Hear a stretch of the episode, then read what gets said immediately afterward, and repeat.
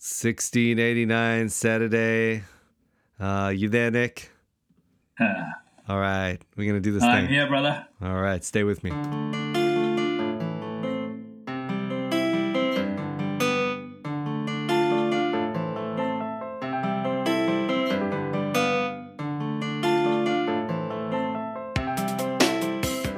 All right, 1689.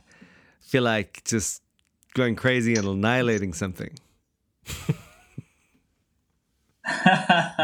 What do you like that segue? yeah, I'm burning for it, bro. I'm burning. Oh man. So uh, we've got a little bit of a, a lag on our Wi-Fi, but we're going to try and make this happen. Um, we want to talk about Yep. annihilationism. Um, you've done some work on that, right, Nick? So you're going to take us through That's it. That's right. So we're uh, looking at chap- chapter 32, paragraph 2. That's the place to go if you want to. All right. Chapter where, where, where? Tell me. Whoa, whoa, whoa, whoa, whoa. So is that the last judgment, or what are we doing? Yep, Okay. yep. So it's uh, chapter 32, the last judgment, and then we're in paragraph 2. Chapter 32, paragraph 2. I hope you're turning there right now. If you're driving, stop driving, pull over. Get your get your 1689 out. Or And scroll if, down. if you are um, Reformed Baptist, then um, you know you should have it memorized, so that's fine. You just uh, refer to it in your memory right now. Um, Yeah. okay, so chapter 32. I am there. Let's do this. Cool. So paragraph 2, shall I read it out? Yeah, do it. All right, so it's talking about the purpose. It begins by talking about the purpose of Judgment Day, and it says, The end of God's appointing this day is for the manifestation of the glory of his mercy in the eternal salvation of the, of the elect, and of his justice in the eternal damnation of the reprobate who are wicked and disobedient. For then, and now it's talking about their destinies, mm-hmm. shall the righteous go into everlasting life and receive that fullness of joy and glory with everlasting rewards in the presence of the Lord. But the wicked, who do not know God and do not obey the gospel of Jesus Christ, shall be cast aside into everlasting torments and punished with everlasting destruction from the presence of the Lord and from the glory of his power. Hmm. So there you have it pretty explicit mm-hmm. everlasting torments. Yeah. It is interesting how they made it so explicit in the confession. I mean, it's an important thing to the framers. Yeah. Yeah. They spelled it out. And of course, there's the parody between uh, everlasting rewards and everlasting torment. Um, there's Yeah. life and death, and both are eternal states of conscious existence. Yeah. Um, so, you know, one thing I'm thinking, just um, obviously I'm aware of John Stott and his. Firstly, let's talk about what is annihilationism, Nick? Okay, so annihilationism is a belief. Um, it's most often held by cults like the Seventh day Adventists, the Jehovah's Witnesses, uh, many liberal theologians, and more recent evangelicals like John Stott. It's the belief that God punishes sin by annihilating the sinner from existence and not by an eternal punishment in a lake of fire. Now, when I, you know, I'm just thinking about this, um, this old, uh, you know, 1689 articulation of it, and I'm thinking they probably weren't going up against any form of annihilationism. It was probably just to pull it back from purgatory, or what do you think was going on historically there? Um, so the Socinians um, would have been the liberals of the day, but Right. I'm not aware of the fact whether they denied everlasting torments. Yeah, interesting. So Yeah, so perhaps just- there was something in the Socinian doctrine because you know on the one you had the Arminians, the Catholics, and the So- the, Socinians and the Anabaptists are your Mm-hmm. four typical uh, opponents that the confession is aimed at. Um, so perhaps the Socinians, but I'm, Mm-hmm. I'm not aware of what they believed. Yeah, interesting because they come at it hard, and so if nothing else, it just shows okay, this is an important point of orthodoxy. Uh, even if they weren't reacting against anything of the day, uh, that would be quite incredible as well. So, um, but certainly it's become important because it has. Um, it's it has been attacked, as you've said, by, certainly by cults uh, and uh, by liberals, and uh, yeah, most recently, um, most dangerously, maybe the um, the idea um, held by John Stott, and just I suppose for most of uh, the, the people listening to this, if if you know if you if they're ever going to toy around with it, it's going to probably come from that angle. Um, you know, they're going to be taking a, a, Bible teacher, and I know it's sort of it's it's creeping in. It's got a bit of a en vogue status at the moment, and um, of course, doctrine, the doctrine of everlasting punishment is is is difficult, right? I mean, it's um, so you can obviously appreciate or Tell empathize with those who are wanting to are wanting to sort of figure out a way to change something, but it is an important doctrine, and we want to talk about why. And uh, you know, beyond the actual exegesis of the text, there, there are theological ideas involved as well. So yeah, um, what do you? What are some yeah. of your thoughts on it? Well, um, I'm just thinking of some of the more uh, the emergent church as well. So I'm thinking of oh, Rob yeah. Bell, Rob Bell, uh, totally. uh, Brian McLaren. These are some more of the uh, recent popular voices. So people may not have encountered this at a theological level by consulting textbooks or books written by Stott, but they may have read things like The Shack mm. or come across mm. attitudes that are were dominant in the emergent church. Mm. Um, so let me read you a quote from Brian McLaren because I think this is often it's it's an emotional argument that's waged. Mm-hmm. And uh, let me read you the quote, and I want you to feel the power of the emotional argument, because mm-hmm. um, mm-hmm. this is often what moves a person away from the traditional belief towards annihilationism. So Brian McLaren says this: mm-hmm. If a human father decided to throw his child in a fireplace for just 10 seconds as punishment for disobedience, we wouldn't fault the father simply for being unsentimental. We would say that such behavior was unholy, an act of torture in violation of our most fundamental sense of justice. Any definition of justice and holiness that involves being unsatisfied, unless the imperfect are suffering eternal agony, seems to many of us as unworthy of a human being. And if so, how much more unworthy of God, whose justice must be better than our own? Mm, yeah, that's it.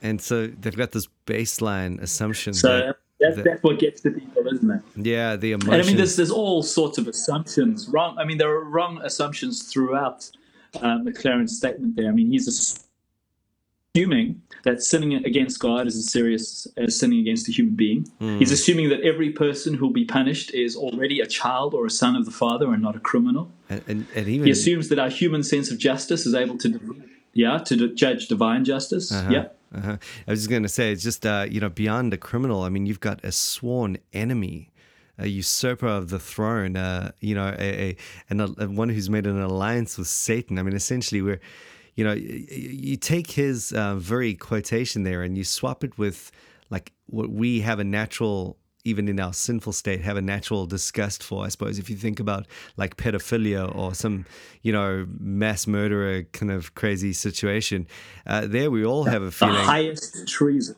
Yeah, the highest treason. Something where some gross, like Hitler or something, you know, uh, you basically, you, you, wouldn't have a lot of problem throwing him in the fire. You know what I mean? And, uh, it's it's you know why why because he did the bad stuff that he did and he deserves the punishment that and we can see that and yes it's a real a real trick or sleight of hand there to to sort of make that assumption and say we're all you know we're all already these innocent little babies you know and um, you know already god's children when when we're not we're all hitlers exactly. in that sense yeah exactly mm. so yeah there's a lot of assumptions in the emotive case and I mean, I think there is a difficulty for Christians as they wrestle with this. I mean, there mm. are two emotions they got to juggle. Mm-hmm. On the one hand, they need to agree with God's justice and glorify God for his perfect justice on Judgment Day. Mm-hmm. Recognizing that we're going to be standing with the angels crying out, Hallelujah, as people are thrown into the lake of fire. Mm-hmm. And then on the other hand, they've got to be weeping with Christ over Jerusalem and with Paul in Romans 9, verse 1 to 3 and 10, verse 1 you know, willing to swap our own salvations for the sake of those who we know are recalcitrant and hardened and are just running away from God. Mm. So, yeah, it is a juggle, mm-hmm. and uh, we have to try and balance these two emotions. Some people are all about being pro- so pro hell they have no compassion. Yes, totally. But others are so compassionate that they begin to question God's justice. Mm-hmm. Yeah, exactly right. And um, I think perhaps, you know, it's it's sort of you you lead very, you very quickly run into troubled waters um, uh, if if you start thinking about how you might feel on that day or something, you know, when, when uh, the great judgment happens.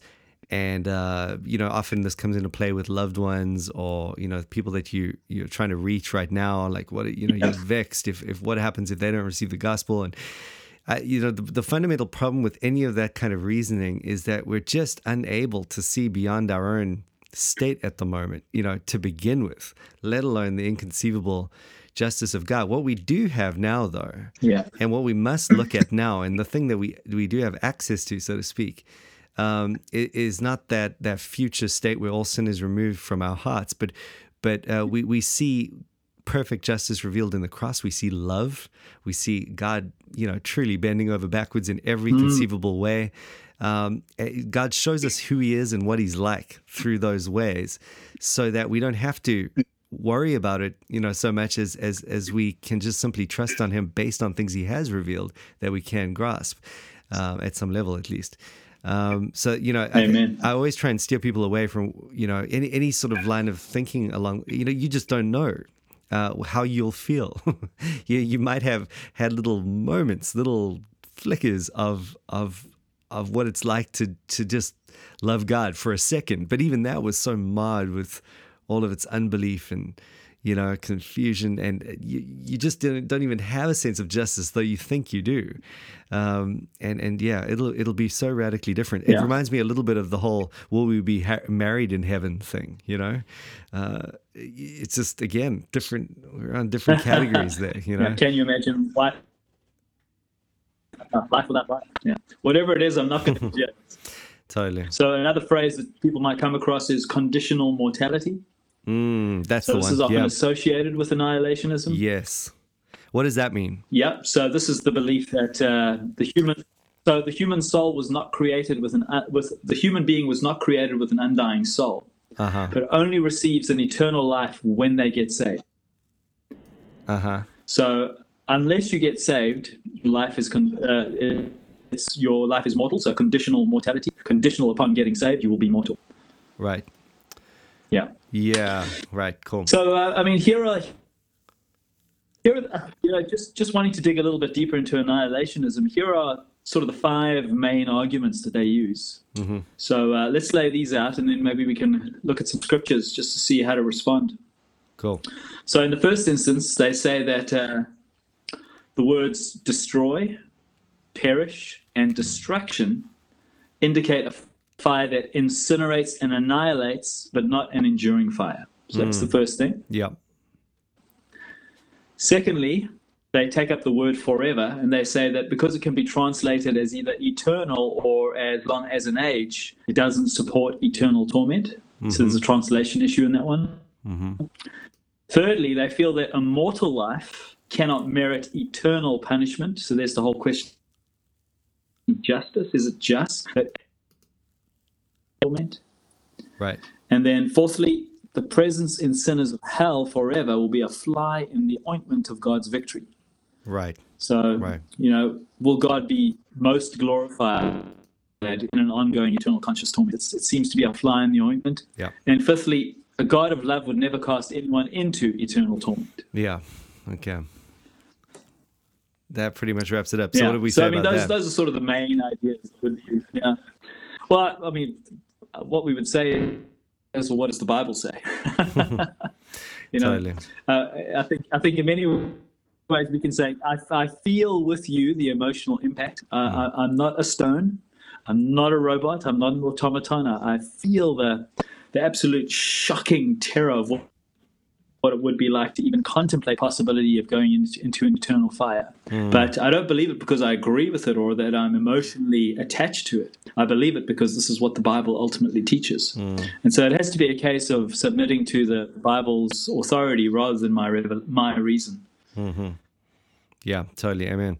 Yeah. Yeah, and so, I know a lot uh, of the. Sorry, a lot of the exegetical debates come in at that point. You know, and again, you're probably going to uh, you know, for for people listening to this, they're probably going to be most impacted by people like like less so um, Brian McLaren and Rob Bell, and more John Stott.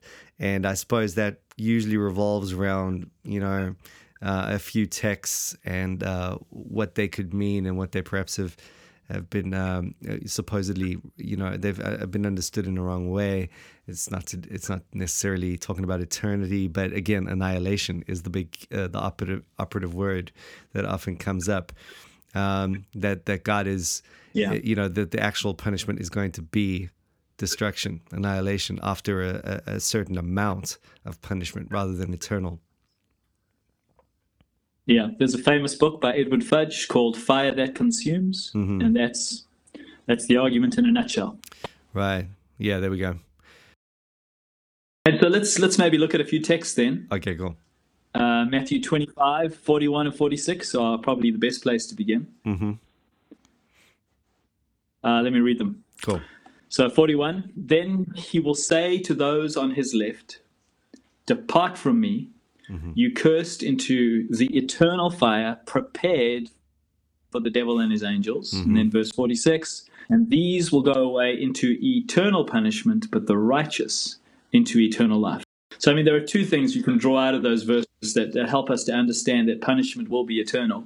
Mm-hmm. Firstly, we get the same. The, the goats will get the same punishment um, as that prepared for the devil and his angels. Yeah, yeah. Yeah, there we go. And Revelation, yeah, Revelation twenty ten says the devil who had deceived them was thrown into the lake of fire and sulfur, where the beast and the false prophet were, and they were tormented day and night forever and ever. Yeah, and there's it's that's uh there's hard you can't mistake that. You know, that's uh, as clear as a whistle. Yeah. No. Yeah. And then verse 46 uh, provides an essential contrast between eternal life and eternal punishment. How long is eternal life? Well, it's eternal. Then how long will eternal punishment be? You know, if we're going to Yeah. read it in parity, Yeah. the same thing. Mm-hmm. Yeah, that's good. Cool. What else? All right. So um, the word age. Let's let's uh, talk a little bit about the translation of the word age. Yeah. Um, does it mean eternity? Does it mean age? Uh, one of the things I discovered in just looking this up was um, this is the same word that is used, and, and we, we admit the possibility. We must admit the possibility. Words have uh, semantic domains, they're not locked in concrete, they can mean different things in different contexts. But um, the way that it's used in scripture is it is you, you, you need to find evidence to the contrary against eternity to try and make it mean age. And, and here are probably the strongest examples. So this same word is used to describe God's eternity in 1 Timothy 1.17, mm-hmm. Christ's eternity in Revelation 1 verse 18, and the Spirit's eternity in Hebrew 9.14. Mm-hmm. So Yeah. the, the eternity of the Trinity Yeah. is is that's what is taught by this one word. Wow. Yeah, that's that's I hadn't considered that angle. That's amazing. Yeah. You want to make sure to steer them onto that word's usage when in reference to the Trinity. Is that right? Yeah, because basically what they do is they say, look, this word uh, can mean age, therefore let's make it mean age. And I'm saying, well, the overwhelming use of it is to describe eternity, and here are some great Trinitarian examples to prove that. Yeah, totally. Right. And you don't want to be messing around with the Trinity at that level. So, all right. So that works. Good. Nice. exactly. yeah.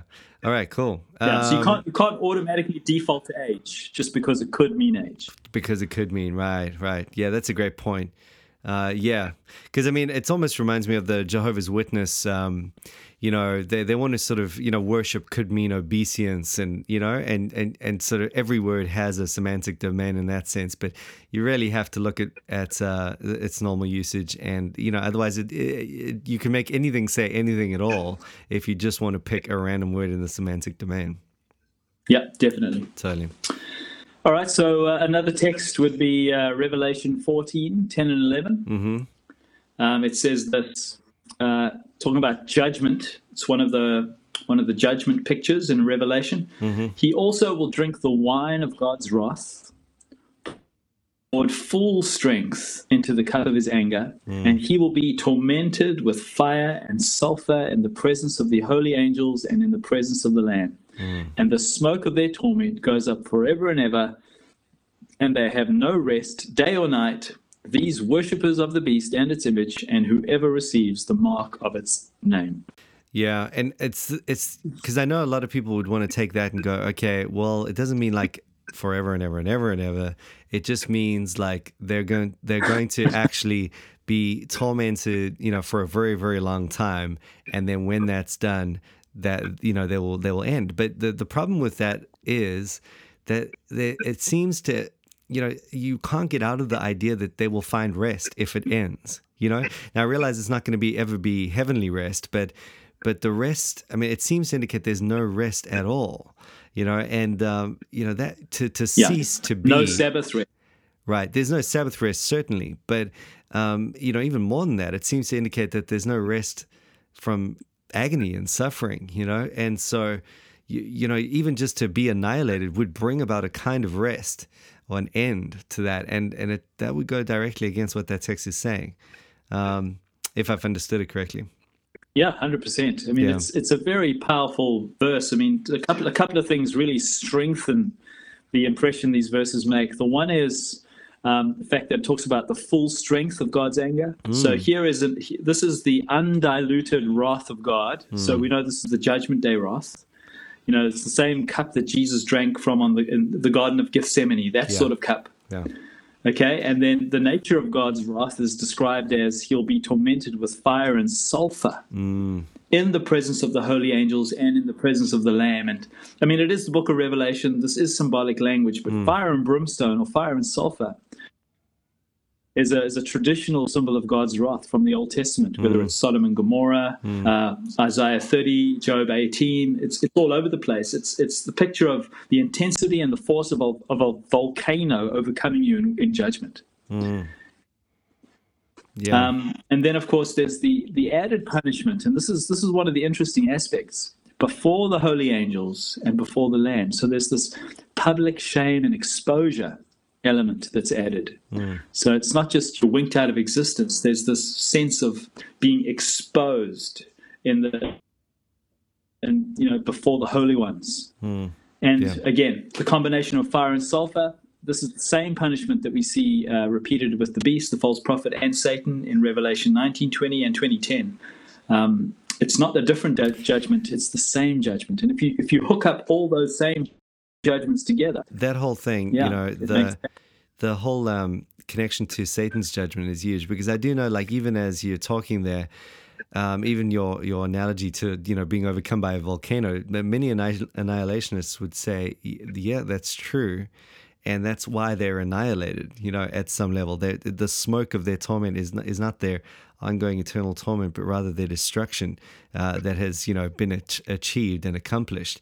And, um, and, and, you know, you, you almost, I mean, it, together with the symbolic language of Revelation, you know, you might feel, okay, wait, they have a point.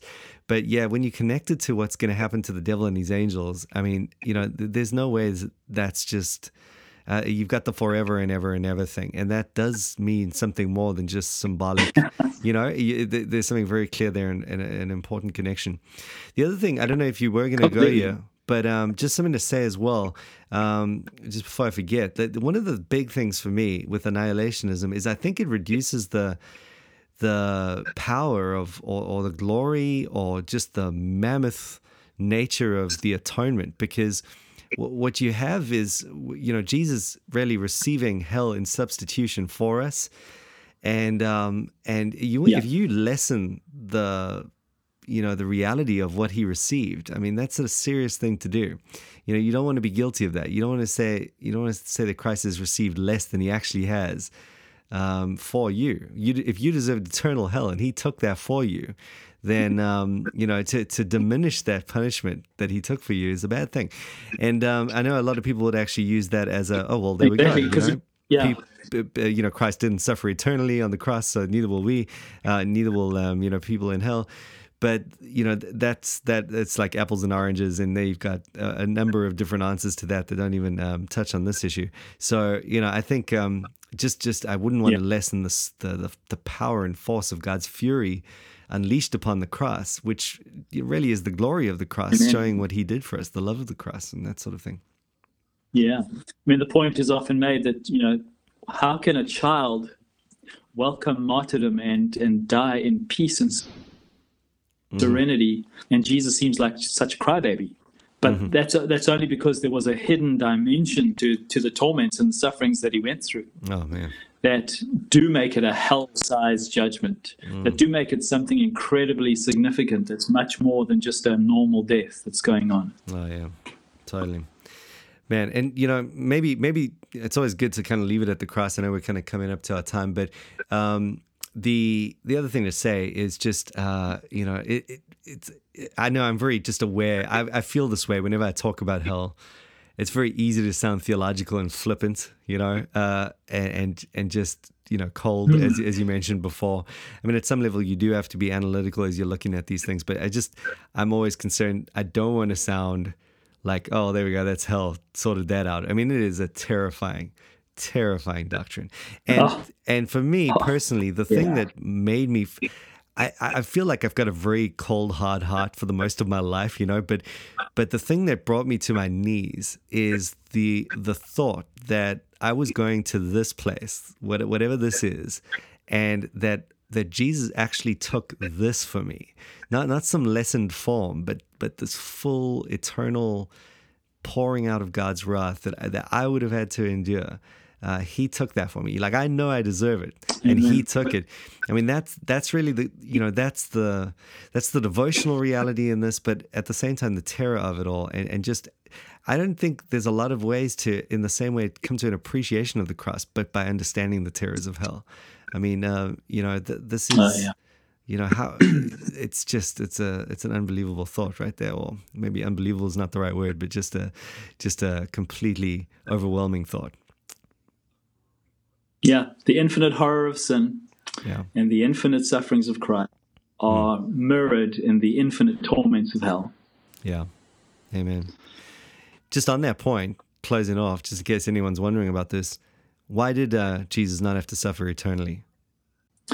Uh, there's, I mean, there's a multitude of questions there. Mm-hmm. one of them is he had to be divine in order to suffer divine wrath. Uh-huh. Another answer is well, it was the quality of the divine man who was offering himself to pay a God sized debt, mm-hmm.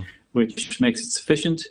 Um, it's, yeah. So I, we're delving into mysteries there. We, we mm-hmm. can't know, but we know that God, Jesus needed to be both God and man, mm. and that there is there is some necessity connected with his suffering. Mm. Totally, and I think one but of the things we can't plummet. Yeah, yeah. One of the things I um that always uh, uh, it's sort of two two two ideas struck me on that one, um, and they've stayed with me.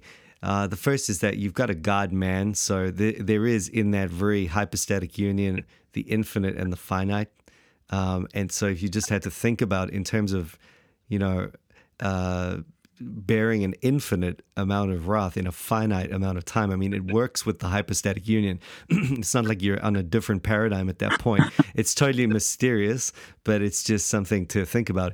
The other thought, and perhaps this is a little bit more, um, you know, in our wheelhouse, is that you know we mustn't make the mistake of assuming that when people you know die and stand before God in judgment that they'll be regenerate.